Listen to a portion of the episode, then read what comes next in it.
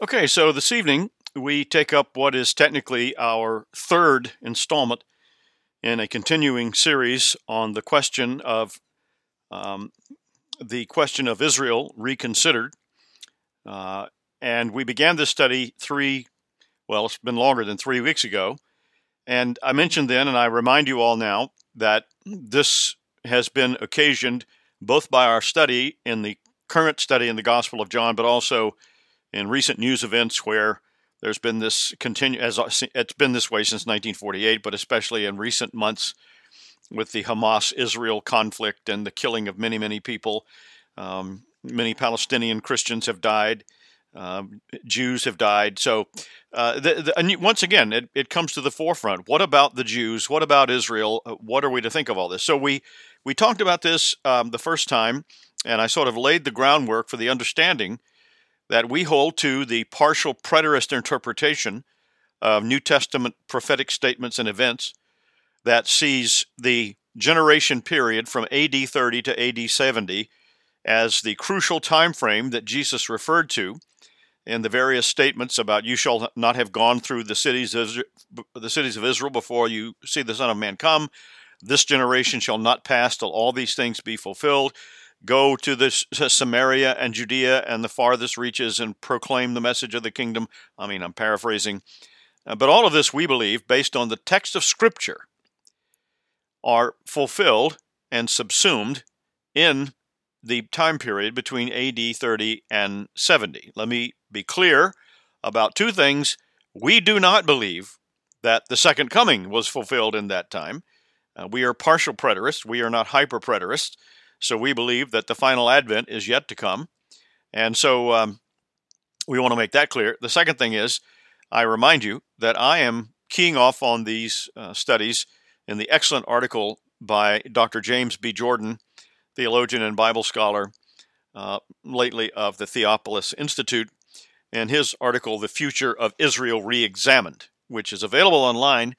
And uh, you can certainly find it and read it. I can point you to where you can get it and uh, let me just also add one more thing. Um, the Bahnsen, In- Bahnsen Institute, where the audios and videos and also the written uh, articles and essays by our late friend Dr. Greg Bahnsen, uh, has recently posted an essay by Dr. Bahnsen on the topic of the future of Israel regarding Romans 11, another key point that got us started in this discussion. He takes a slightly different view than I do, very similar to Dr. Gentry, and I encourage you to read what Dr. Bahnsen wrote. You can see where he and I differed. You can see where he's, you may think he's more correct than me, or vice versa, whatever the case may be. So I encourage you to read Dr. Bahnsen's article on the Bahnsen Institute website. so now, we've talked about the, the, fact that what Paul talks about in Romans 11, that there will be uh, a, a, conversion of the Jews in the last days, which dispensationalists traditional um, Puritan reform people push that off into the distant future. We believe that this was accomplished in the time frame between AD 30 and AD 70. Again, let me qualify this. I say I'm believing this. I believe this is what it said. Dr. Jordan says this. There are others. Uh, you may not. So I, I, I think this is worth considering. So I've presented this information about a preterist understanding of that time frame that Paul talks about in Romans 9, 10, and 11 but now also, we've talked about then who were the Jews. And then now we're going to take up the subject of what are the Jews? Who are the Jews today? What are the modern Jews? And again, just to very quickly recap, we talked about how that the people who came to be known as Jews in the time of Jesus and Paul uh, were a mixed multitude of people that going back all the way to the beginning of Abraham, um, the ethnic component of who constituted a Jew was was there until the time of Jesus, but it was a, a minor point because all along the way, the nation of Israel was being enlarged by converts and people who were not originally blood related to Abraham or his family. So then, uh, the Jews of Jesus' day, who were the Jews, you know, they were a mixed multitude of people who were bound together by a covenant. Um, we have seen that our studies in the Gospel of John have raised this issue about, well, okay, there's something taking place here. since all of the followers of Jesus in the early days were people who were, quote, Jews, but now all of a sudden we find people in the Gospel of John who are also called Jews who violently and pointedly deny that Jesus is the Christ, the Messiah, and will not have this man rule over uh, us, to quote the leaders of the Jews in particular. So, with the coming of Jesus, something has happened, a major change has taken place, and what becomes now after the crucifixion and resurrection and ascension, and after the events of AD 70 and the destruction of the temple, the Jews of today, who are they? Well, modern Jews, and here we launch into the study, they are people who deny that Jesus of Nazareth was or is the divine Son of God incarnate, the Messiah. That is the main defining characteristic of a person who calls himself a Jew. He was not the divine Son of God incarnate, he was not the Messiah depending on who you talk to among them, he, they won't even give him the status of being a prophet. Uh, the Muslims, by contrast, do. The Muslims have a separate set of problems, but they do afford Jesus the title of a prophet. But now, modern Jews, they also are people who simply choose to think of themselves as descendants of the Israelites. And to stick with Dr. Jordan's analysis of this, uh, he points out that most modern Jews are not even Semites you know, we hear this term bandied around a lot today anti Semitic, anti Semite. You know, a, a, Semite was a person within a certain language group. Now, it's come to almost exclusively referred to Jews, but historically, the word does not define a Jew. It defines somebody who speaks a Semitic language. So that would include not only people of the Israelite stock, but also Arabs um, and other people in that part of the Middle East. But most modern Jews are not Semites. They are descended from Eastern European tribes, many that converted to Judaism in the Middle Ages. And I've said this before, I repeat it. If you go to the modern state of Israel, where there are Jews of all stripes, you will see Semitic Jews, people from the, there's a large population of Jews from the country of Yemen, Yemeni Jews. And they are very clearly look different than the Jews who predominate in Jerusalem and many of the other surrounding areas and who run the government, frankly. They are descendants of Eastern European tribes that converted to Judaism in the Middle Ages. Modern Jews do not worship the God of the Bible. Of course, they claim differently. They claim we're the ones who are uh, false, but there again, that's this cleavage between what a Jew is today and what was a Jew in the time of Jesus. But today, the Jews do not worship the God of the Old Testament. Um, they are either secular humanists or they are believers in the Talmudic tradition, and the Talmud really has no more relationship to the Older Testament than does the Quran or the Book of Mormon. There's some similarities. You know, you can read the Book of Mormon, for example, and see that it's almost like reading the King James Bible, and it lists major parts of it out. Uh, and the same for the Quran. When the Quran was composed, uh, the the Old Testament and the New Testament were in existence, and Muhammad and the other uh, early founders of Islam were familiar with it. But you see, the same thing is the true of the Talmud. It's, it's no more part of Scripture than the Quran or the Book of Mormon. And like the Quran and like the Book of Mormon, the Talmud and the teachings and traditions of rabbis that are the interpretation of it, they're designed to aid and to frankly reinterpret what we call the Old Testament in such a way that it completely obliterates the revelation of God through Jesus Christ. Uh, if you look up Luke 24, verse 27, you'll see there what uh, uh, Jesus had to say about that. Let, us turn to that passage, Luke uh, 24 and verse 27. I'll give you just a moment to turn to it while I myself look it up here. Um, Jesus uh, is speaking to the uh, the disciples who encounter him on the road to Emmaus, and he um, it says in very pointed language that uh, let's see luke 24 and verse 27 um, that he began to when he began to reveal himself to when they, they didn't really recognize him at first and it says that he took them through the writings of moses and all the prophets explaining from all the scriptures the things concerning himself that, of course, is a large part of what we call biblical theology. And the Talmud exists to totally obliterate the speaking uh, in the Older Testament about Jesus. Okay, so the God of Judaism is therefore as false a God as the God of Islam or the God of the Mormons.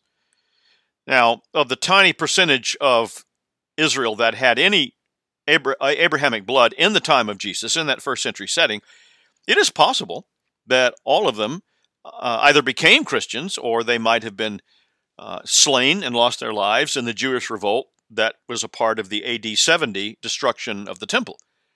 Modern Jews are a separate nation of people with a separate identity, and they're spread out among all places on the earth. And modern Jews think of themselves as Jews, but they are not Jews in the biblical sense. They are counterfeits, frankly. Now, we can get a maybe a little clearer perspective when you consider how this has played out through history. When God called Israel out of Egypt, most of the people refused to follow him and they died in the wilderness. Those, that's the biblical fact, and we read this in the book of Exodus. Um, the old Hebrew people ceased to exist and they were transformed into the nation of Israel. That, that was their new name. And the Israel that entered into the promised land was a new people made up of a mixture of Hebrews and converted Gentiles, again, a mixed multitude of people. Their leaders were Joshua, who had brought it, been brought into the Mosaic covenant, but also a converted Gentile, uh, a Kenzi, Ken, Kenzite uh, by the name of Caleb. And you'll find reference to him in Genesis 15 19 and Joshua 14 6. And so the, the wilderness wanderings of the Israelite people lasted 40 years. And by the way, that's also the time frame between AD 30 and AD 70. Uh, the Jews were called by Jesus and the apostles, and many converted. That is, they entered into the new covenant and became a part of the true Israel.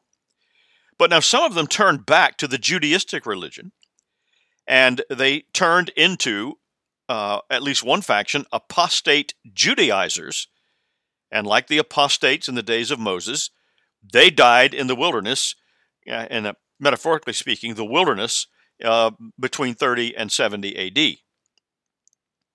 And meanwhile, many mixed multitude Gentiles actually became part of the true Israel, the kingdom of God. Now, by the time AD 70 rolled around, uh, it was time to enter that promised land of the new, new Jerusalem, and the, the old order Jewish people ceased to exist, being transformed into Christians. So that's the new name of what we know as Jew in the Older Testament and the first part of the New Testament. The new Israel are the followers of Jesus, the assembly of Jesus, the synagogue, the temple, the true Israel of God. That's who Jesus was and is. Now, you see the same sort of thing happened at the time of the exile. If you study the book of Ezekiel, you'll see that God called his people out of Judea into a wilderness of exile, and there he tabernacled with them. Uh, the people were given a choice. You either move forward with God or you're going to perish by looking backward to your old ways. And during the time of the exile, many Gentiles were converted into the nation. And by the time the exile was over and the people returned to the land, uh, again, the old Israel had ceased to exist. It had been transformed into Jews, and that was their new name. That's why we rarely see the term Israelite in the New Testament. The, the new term has come, and that has been a result both of the Babylonian exile and the return from that exile and the transformation that took place in that process, and then the coming of the kingdom in Christ Jesus. At Mount Sinai, all of the people accepted the, the, the Mosaic covenant. But before too long, a large group of the people were objecting to one of the most distinctive features of that Mosaic covenant. And Dr. Jordan points out in his article that during the times of the patriarchs, any man might want to offer a sacrifice on an altar to Almighty God, but the worship of the tabernacle was by God's design closer to the Lord and therefore holier, and it and was more dangerous in that way. Because if a person approached it unworthily, he might be burned in the fire of God's holiness. Uh, God, but God, um, he forbade all sacrifice except that conducted at the tabernacle. And that meant that the Hebrew people were no longer permitted to build their own altars and sacrifice on those altars that had been the custom. And it became clear that the people had lost that right. At least it became clear to some of them, and that's the way they saw it. Wait a minute, we've got a right to do this. This is the way we've always done it. We go out and build an altar. and, and they didn't appreciate what the Mosaic covenant was was being transformed from out of the uh, the more glorious. It was more glorious than the Abrahamic covenant, and so they rebelled against Jehovah. I said, nope, nope. We're, we're going to continue to offer sacrifices in the groves of trees and, and, and to the to the various other lesser gods and that sort of thing. And, and that group of people who rebelled, they are paralleled by the Juda- Judaizers of the New Testament era. There's a an interesting correspondence between what was going on at that point in the tabernacle era of the Old Covenant nation, and then in the New Israel comes, you have these Judaizers who want to keep continue with the old ways. Um, the Judaizers were people who became Christians, but then they realized that the leaders of the community of Christ were changing the rules on them. And you know, you occasionally read uh, you'll read in the Bible about Korah's rebellion. K O R A H is how it's transliterated. Um, that was a, man and, and a company of people who accused Moses and Aaron of inventing their own religion. Well, the Judaizers accused Paul of doing the same thing. And just as many of the Israelites in Moses' day wanted to return to Egypt, so the Judaizers wanted to return to Judaism, to this largely Babylonian Talmudic religion. And so this is the falling away to which the New Testament refers to several times. And this too is a part of the uh, proper preteristic understanding of the time frame from AD 30 to AD 70. Jesus talked about this. You, you, know, you will hear many false prophets. He warned the apostles in Matthew 24 and uh, Mark 13, uh, Luke 21, and many will fall away, Jesus said. But then he added that qualification the false prophets, the falling away, the persecutions, all this will take place in this generation. This generation the generation between AD 30 and AD 70 will not pass away till those things are fulfilled. Now, Korah and his followers were uh, executed, and the rebels of Moses' day also died in that 40 years in the wilderness. You can read about this in Numbers, the book of Numbers, chapter 16. But now their beliefs, these rebels, they continued to find expression. They continued to bubble up, so to speak. And from the time of the conquest under Joshua to the exile under Nebuchadnezzar, there were many people who insisted on worshiping God in the groves and in the high places. And they insisted that they, and not, not these tabernacle temple people, were the true Hebrews. And a lot of this is obscured for us because we don't, underst- we don't take the time to understand what was taking place in that Old Testament era. But those people, these rebels, they insisted that they were the true sons of Abraham and that they that the promised land actually belonged to them. Does that sound familiar? They claimed that they were preserving the old traditions, but the prophets, they said, those men, you know, the the um, uh, the Ezekiels and the Daniels and the Jeremiahs, these are the idolaters who had co- the, who had been corrupted with paganism. And again, the parallel existed in the New Covenant era. The Judaizers and those Jews who would not accept Jesus were killed at the end of the 40 year wilderness, quote unquote, wilderness period from AD 30 to 70.